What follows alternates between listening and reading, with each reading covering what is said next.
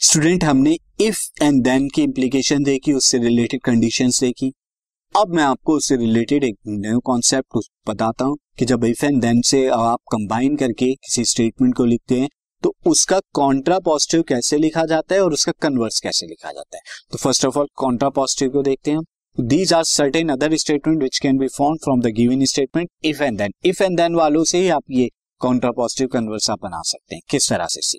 तो Contra positive पहले हम देखते हैं see if a number is divisible by eight ध्यान से देखिएगा यहाँ पे if a number is divisible by eight then it is divisible by two अगर कोई नंबर एट से डिविजिबल बाय होता है डिवाइड होता है तो नंबर टू से भी डिवाइड होगा।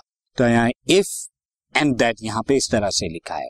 तो अब इसका कॉन्ट्रा पॉजिटिव क्या हो जाएगा? It's contrapositive is nothing but कैसे? इफ़ और उसके बाद देन यहाँ पर अंडरस्टूड है स्टूडेंट देन यहाँ पे होगा। तो आपने कैसे लिखा?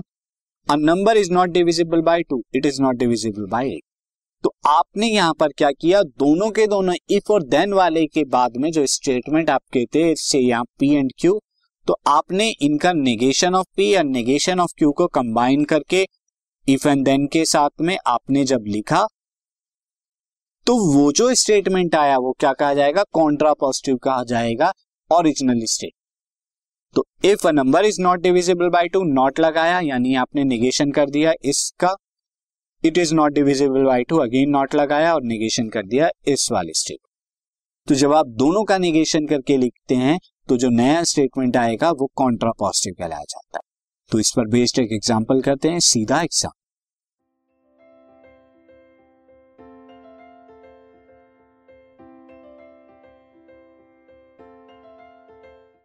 this podcast is brought you by Hubhopper Shiksha Abhiyan अगर आपको ये पॉडकास्ट पसंद आया तो प्लीज़ लाइक शेयर और सब्सक्राइब करें और वीडियो क्लासेस के लिए शिक्षा अभियान के यूट्यूब चैनल पर जाएँ।